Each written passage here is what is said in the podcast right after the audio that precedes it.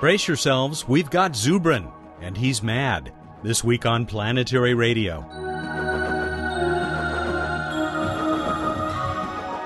Hi, everyone. Welcome to Public Radio's travel show that takes you to the final frontier.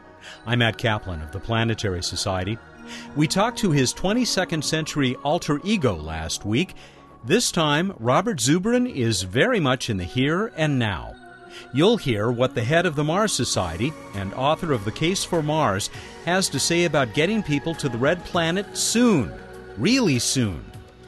Bill Nye, the science and planetary guy, is pretty darn enthused about an inflatable space module that might go to the International Space Station, while Emily Lakdawalla figures out why the landing space shuttle rattles windows and nerves not once, but twice. Then there's our friend Bruce Betts, who is on the History Channel this week. He'll give you another chance to win the universe in our What's Up segment. So much news that we don't have time for. Better read Emily's blog at planetary.org. Here's Bill. Hey, hey, Bill Nye, the planetary guy here, Vice President of the Planetary Society. And this week I am excited about things that blow up.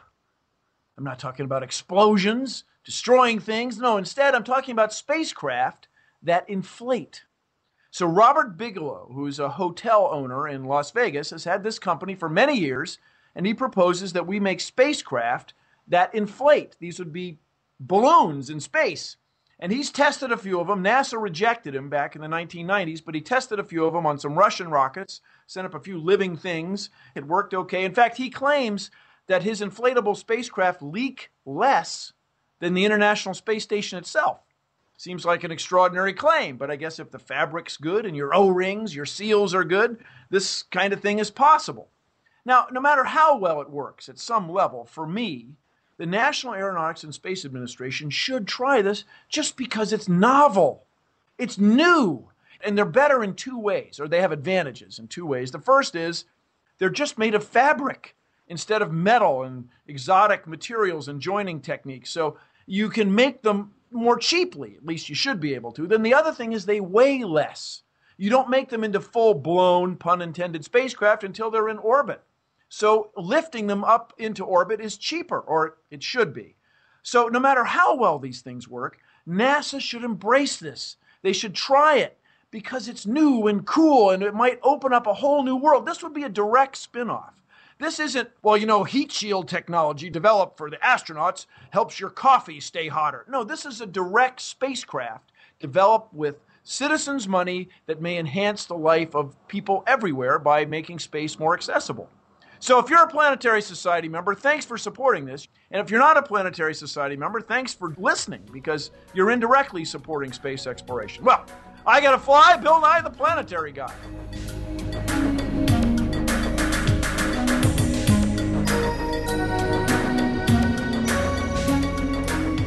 Robert Zubrin wants to go to Mars, and he thinks we can get there a lot sooner than NASA thinks we can. He is renowned for his passion and his ability to generate enthusiasm or resentment, depending on who you're talking to. He co founded the Mars Society in 1998, not long after he wrote The Case for Mars, in which he laid out what he and collaborators believed was an ambitious but achievable plan for sending humans to the Red Planet. As you're about to hear, he's still very much a believer. He spoke to me from his engineering firm Pioneer Astronautics in Colorado. Robert, welcome back. Or I, I should just say welcome. I, I forgot that that was just your uh, 22nd uh, century namesake that we had on the show last week. Let's start with what's uh, been most in the news lately about manned spaceflight. Everyone outside of NASA calls it the Augustine Commission, though the official name is the Review of Human Spaceflight Plans Committee. You testified before the group in August. The Commission has now released its summary report. Where does that leave you? Satisfied, disgusted, amused? I think this uh, report was a major disservice to the Obama administration Hmm. uh, and to the nation. Because basically, what they laid before uh, the president were a set of options, all of which involved NASA's human spaceflight program accomplishing nothing at a cost of over $100 billion for the next decade, uh, which is I- incredible, frankly. To ask for $100 billion and deliver nothing and not have any provision for delivering anything, to me is beyond belief. And uh, frankly, I think it places the human spaceflight program in danger because the administration would be more than justified in looking at the options that they're being presented with uh, to reject all of them and simply decide to wind the whole thing up. Uh, if, on the other hand, they decide to go with one of the Commission's uh, report uh, recommendations, uh, then we get a space flight program that spends $100 billion and doesn't do anything for another decade or two. The idea of continuing to spend $9 billion a year on a human spaceflight program, uh, 18 billion for NASA as a whole, but here we're just talking about the human spaceflight program, uh, which has no objectives, which uh, has no intention of getting anywhere anytime soon, uh, but is simply engaged in a random walk of simply uh, uh, sort of doing things because it's there. Well, let's go up and down to the space station. Why? Well, we don't know. Uh, but as long as we built it, we might as well go to it. I mean, th- this is nonsense. What we need, first of all, in order to get anywhere, you have to have a definite goal. Otherwise, you're engaged in a random walk, which is what NASA's human spaceflight program has been doing since 1973. And secondly, you have to have a schedule that requires you to pay attention to your goal you know, the Augustine Commission says our goal should be Mars, but they have no schedule or any provision for getting there for the next several decades. So this is not really a goal; it's a dream. Okay, a goal is something that you, if it's truly your goal, you you direct your actions towards getting there. And uh, there's no provision in this report for doing that. They do recommend continuing with a heavy lift program although one cannot uh, understand why, given that there's no need for a heavy lift vehicle if we're not going anywhere beyond low Earth orbit. Hmm. So then you get into the idea of let's have a heavy lift program that goes on for 20 years because it's not needed for 20 years. So you spend $3 billion a year for 20 years. Well, that's $60 billion. I mean, which is ridiculous. Whereas if you did what Kennedy did, which is what Obama needs to do, which you set a real goal and you set a schedule associated with that goal that forces people to pay attention to that goal. In Kennedy's case, it was by the end of the decade, reach the moon. Okay, in Obama's case, it should be by the end of his second term, reach Mars. And then instead of people, you know, engage in a random walk doing any number of programs because they feel like it, they engage in a concerted effort. Uh, you design a hardware set that is capable of fulfilling that mission. You issue uh, requests for proposals for fixed price contracts to develop each element of that hardware set within a specified time, and then you go and get to Mars. That's what they need to do. Uh, uh otherwise, I mean, this is a travesty. So you would like to see, before the end of a second Obama administration, less than eight years from now, you'd like to see humans walking on Mars? Yes, yeah, sure. Look, from a, a, a, despite all the problems that someone might raise, some of which are real and others of which are overdrawn, uh, we're much closer today to being able to send humans to Mars than we were able to send men to the moon in 1961 when Kennedy started the moon program, and we were there eight years later. If we, in fact, had leadership okay, and commitment we could be on Mars within eight years. It mm. is, for our day and age, it is a smaller technical challenge than going to the moon was in 1961, a considerably smaller technical challenge, I might add. And so for us to say this is beyond our capability is basically uh, us saying that we're no longer the people we used to be. And that is really something this country cannot afford. Uh, you said Mars is in the uh, Augustine uh, summary report. In fact, here's the language Mars is the ultimate destination for human exploration, but it is not the best first destination. And then, of course, they talk about first the moon or maybe someplace else. Uh, I don't know that it's named, but a lot of people talk about an asteroid. Do you see any value in that, or should we just go, if you'll pardon the expression, Mars direct? Mars direct. Look, if you want to go to Mars, you need to go to Mars. If you, you know, this is the same thing we had with the shuttle program, which is uh, uh, let's just do this program. And it's true the shuttle doesn't actually go anywhere, but trust us, the capability we develop with the shuttle will stand us in good stead when at some time in the future we actually decide to go someplace. And then they said the same thing with the space station. Well, the space station doesn't actually go anywhere, but trust us, the experience we get with the space station will be of great use when we actually decide to go somewhere. So now here's the Augustine report, or before then the Bush people, saying, well, we want to go to the moon, and the space station is of no use whatsoever for going to the moon. But do we disengage from it immediately and look really stupid for having spent all this money on a station that we're not going to use? Or do we use it for the hell of it to say that we have at least used what we built and then abandon it? No, if you want to go to Mars, you need to go to Mars. Now, if you say, look, we're going to go to Mars in eight years, and here's our hardware set, and it is to the, our benefit in the course of a well planned Mars program to exercise uh, a subset of the Mars hardware by going first to Earth orbit with it and then going to a near Earth asteroid with it. Well, if the budget permits and schedule permits, and it all makes sense to actually do that, and if the risk mitigation associated with going to near Earth asteroid is greater than uh, the risk associated with the asteroid mission itself, because after all, such a mission is not risk free either, then you might decide to do that. But you don't say, well, we'll see about going to an asteroid sometime in the mid 2020s. And uh, that's a good thing for us to do next. And, and maybe sometime in the future, someone will go to Mars. Mm. We're not going to get to Mars that way. You actually have to decide that Mars is the goal, and then you do the set of activities required to get to that goal. And that may or may not include an asteroid mission, but it's decided within that context. It's on the timeline, and that timeline ends at Mars. That's right. Don't leave now. Robert Zubrin of the Mars Society will be back with me in a minute. This is Planetary Radio. Hey, hey, Bill Nye, the science guy here. I hope you're enjoying Planetary Radio. We put a lot of work into this show and all our other great Planetary Society projects. I've been a member since the disco era. Now I'm the Society's vice president. And you may well ask, why do we go to all this trouble? Simple. We believe in the PB&J, the passion, beauty, and joy of space exploration. You probably do too, or you wouldn't be listening. Of course, you can do more than just listen. You can become part of the action, helping us fly solar sails, discover new planets, and search for extraterrestrial intelligence and life elsewhere in the universe. Here's how to find out more.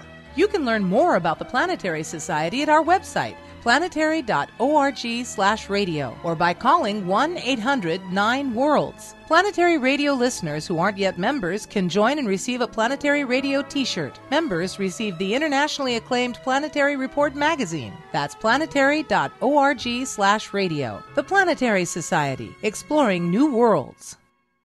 Welcome back to Planetary Radio. I'm Matt Kaplan. No one wants to get humans to Mars more than Robert Zubrin, and no one has worked harder or ruffled more feathers pushing for this goal.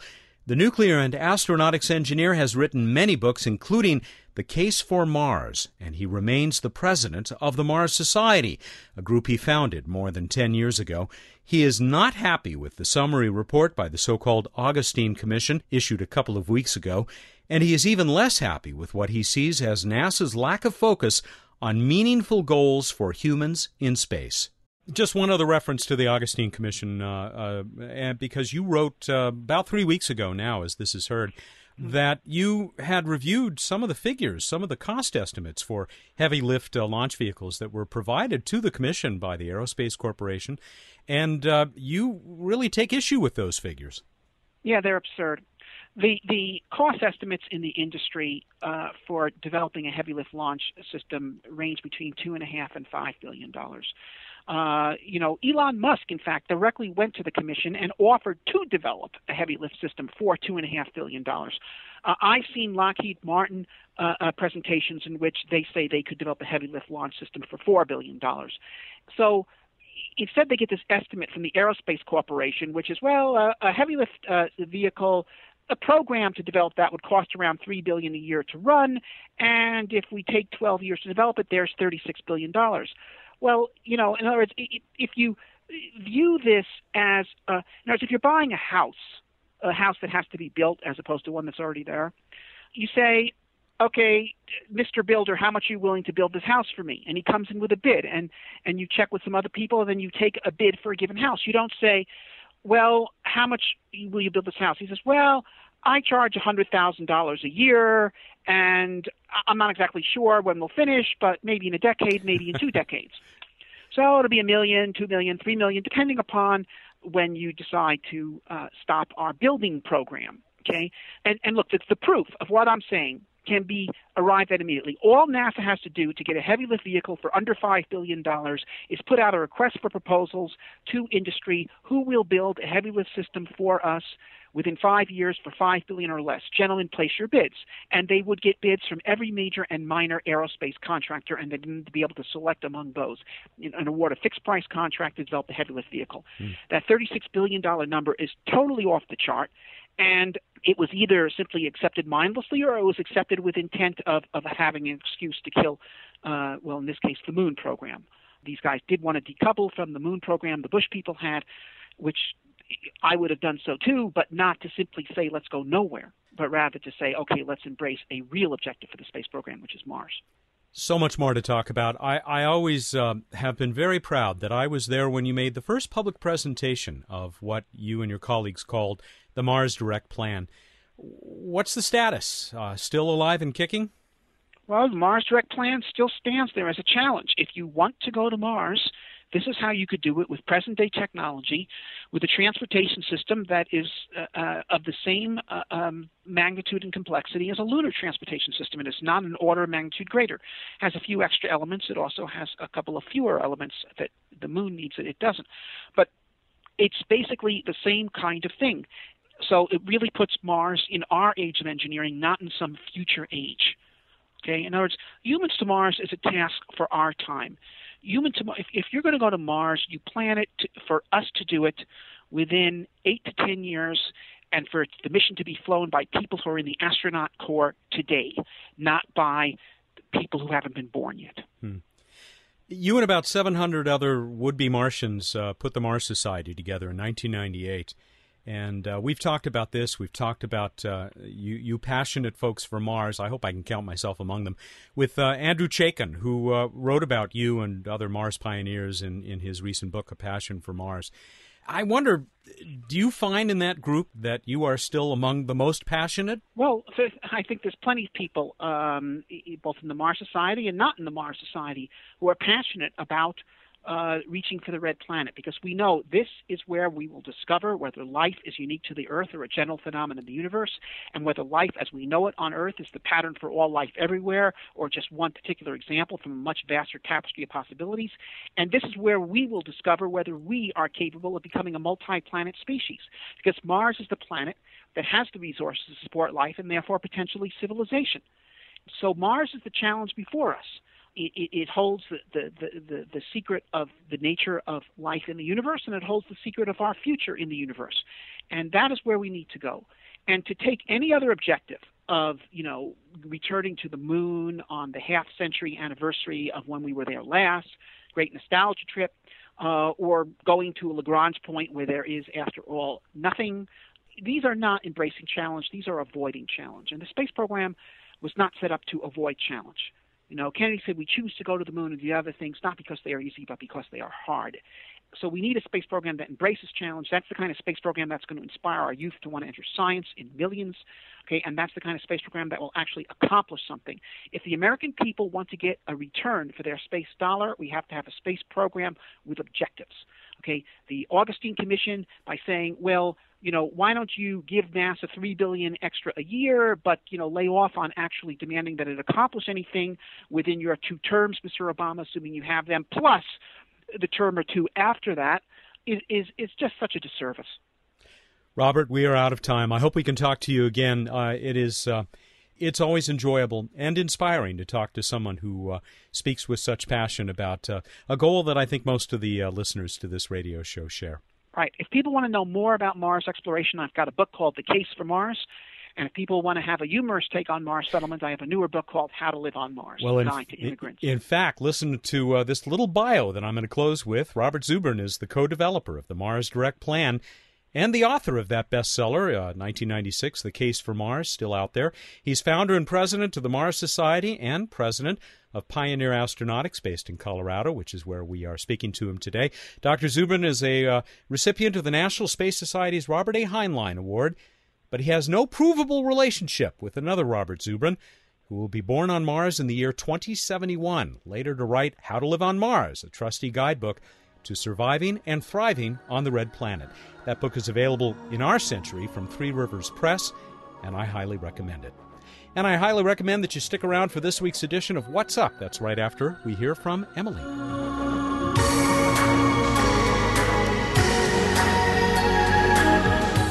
Hi, I'm Emily Lakdawalla with questions and answers. This time, I'm answering my own question. When Space Shuttle Discovery landed at Edwards Air Force Base, I stood outside to listen for its boom. I was surprised to hear a boom boom. The reason for there being any sonic boom is because the shuttle is outrunning its own noise. Sound travels through the air as pressure waves. When an aircraft moves faster than the expansion speed of those waves, the wave fronts pile up in a cone shape that expands aftward, much like the wake of a speedboat. The overlapping wave fronts reinforce each other and manifest as a big, sharp pressure wave, resulting in the boom sound. Supersonic aircraft actually create many bow waves from all of their little protuberances, but all the little waves usually merge to form two big ones. One sonic boom forms at the nose of the aircraft. The second boom is created behind the aircraft, where air rushes in to fill the void left by the aircraft's passage. The air can only flow in so fast. The faster the aircraft is traveling, the farther behind it the second boom is. If the aircraft is moving relatively slowly, just over the speed of sound, we usually hear only one bang. But if the aircraft is moving more quickly and the two sonic booms are separated by more than a tenth of a second, we'll hear it as two separate booms. Got a question about the universe? Send it to us at planetaryradio at planetary.org. And now here's Matt with more Planetary Radio.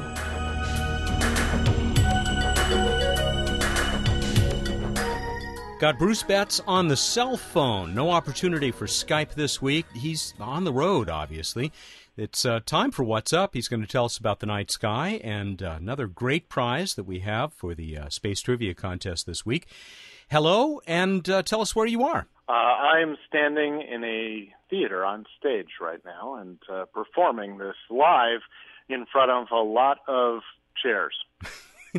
Not exactly your dream, but I hope it's just a rehearsal. Yes, indeed it is. These these two radio hosts walk into a bar. I've heard that one. oh, and and we'll move on to the night sky. In the night sky, we've got Jupiter in the evening, the seriously bright looking thing over there in the western sky after sunset.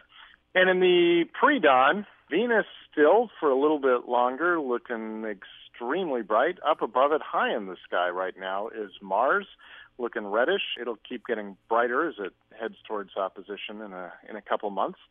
Other host of planets coming up in in the low in the morning sky, but uh, I'm going to wait another week, I think, and then fill you in on that as they get closer. Jupiter is just looking outstanding. I pointed it out to my wife uh, when we were driving yesterday, and uh, I'm not even sure she looked up actually, but uh, but I was impressed.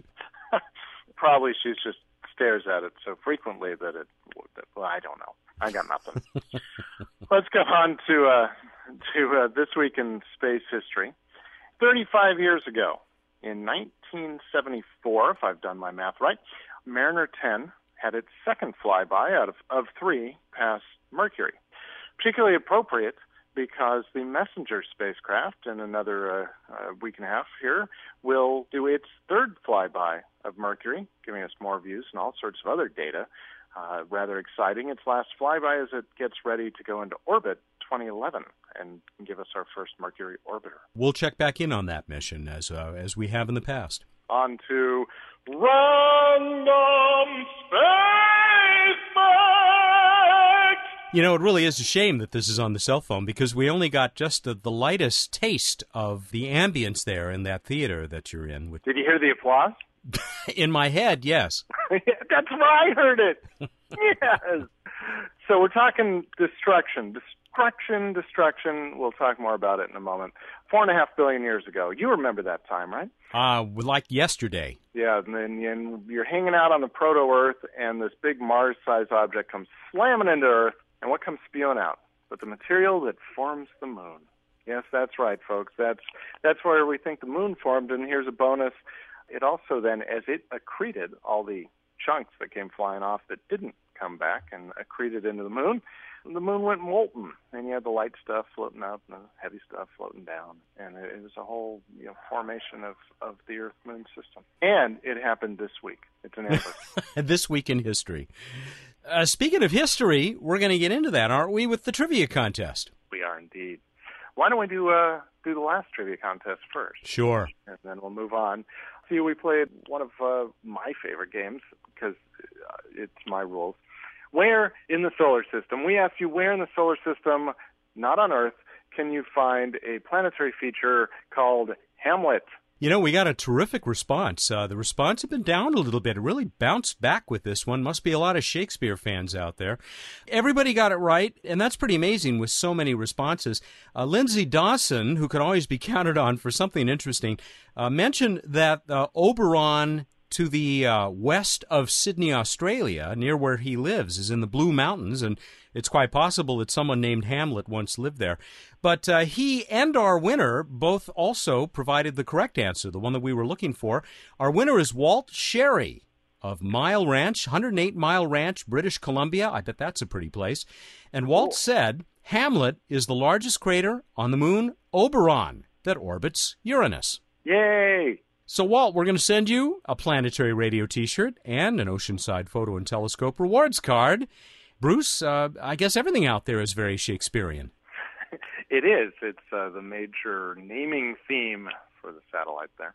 So, yeah, uh, to be or not to be, uh, Oberon is the answer. Okay, now on to the history part. Uh, really, more of the History Channel part. Yes, indeed. So, uh, so there's his- the History Channel series, The Universe, has uh, has an episode starts airing this week on Tuesday night at nine Pacific and uh, Eastern on ten ways to destroy the Earth.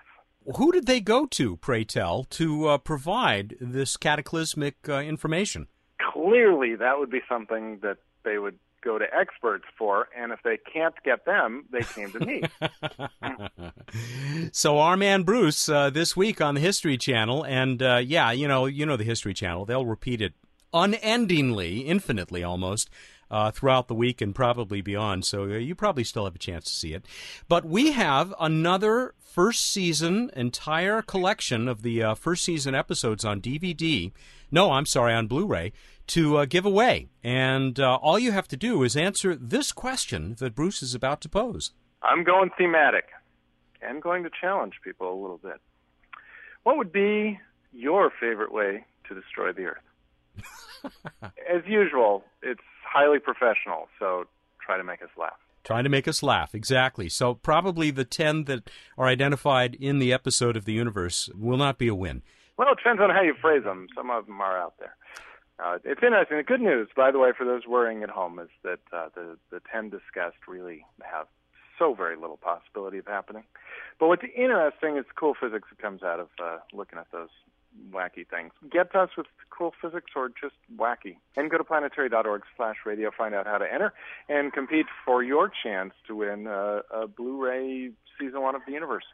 And do that by the 28th of September at 2 p.m. Pacific time. That's Monday, September 28th. We're done. All right, everybody. Go out there, look up the night sky, and think about all those lights hanging over your over your head in theaters and how whether they're really firm or or not. Thank you, and good night. I, I uh, this is one of my worst nightmares, you know, because I've spent a lot of time in television studios, and I always had this fear that that this is how my life would end with with one of those. Uh, 2K uh, uh, spots coming down on my head. Take heart, there's still time. He's Bruce Betts, the director of projects for the Planetary Society. He comes crashing down on us every week here for What's Up. Is it the heat shield that will get humans to Mars? We'll ask its creators on our next show. Planetary Radio is produced by the Planetary Society in Pasadena, California. Keep looking up.